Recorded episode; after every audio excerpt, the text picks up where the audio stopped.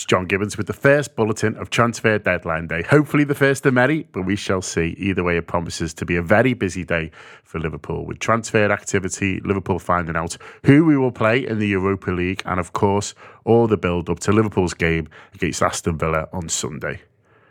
Jurgen Klopp has already held his press conference ahead of that game. He wasn't giving much away on Ryan Gravenberch or indeed any other potential signings today but he did reveal that Liverpool will be without Ibrahim Konate again and that Thiago has suffered a setback which will keep him out from the weekend's game as well. However, Curtis Jones is back in contention. For more reaction on everything Jurgen said this morning, video subscribers will have the team talk to watch very shortly, while audio subscribers will have press conference extra first thing tomorrow morning. Jurgen might not have wanted to talk about Ryan Gravenberch, but we will after a couple of cancelled flights yesterday, while he presumably tied up some loose ends, like who was going to water the plants and look after his cat, Ryan was on a flight to Liverpool this morning ahead of a medical and fingers crossed an Axeline later today.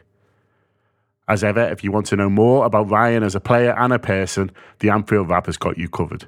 There are shows on the app right now with us, us speaking to experts on Dutch and German football, telling you why you should be excited about a player that Jurgen Klopp rates so highly. So download the app and get stuck in.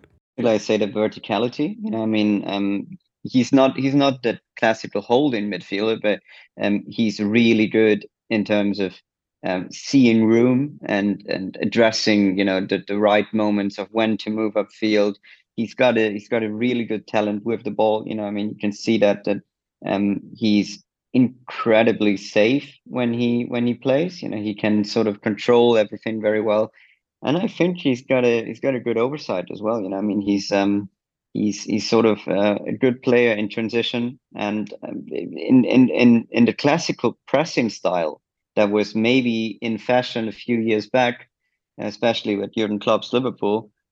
I mean, he would be he would be exactly the player you were looking for.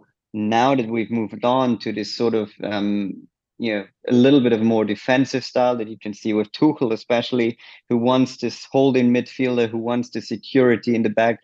Uh, I think that's just that's just a little hard for for Gravenberch to to find his room there, especially when you've got players like that. You know, Leon Goretzka at Bayern Munich, he's sort of this the the uh, very same player, and I think um, uh, that's that's what he struggled with, what what what, what Gravenberch struggled with uh, in Munich, especially. So are Liverpool done?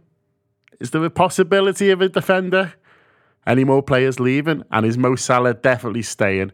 Well, we've got an emergency deadline gutter right now. Uh, Rob Gutmann is on his way, started in about five minutes to answer all of those questions on more. But from me, that is it for the bulletin for now. We'll be back later, uh, later on this afternoon, with more transfer news as it comes in, and of course, news of who Liverpool have got in the Europa League this season. Thanks a lot. Make sure you download the app and speak to you later on.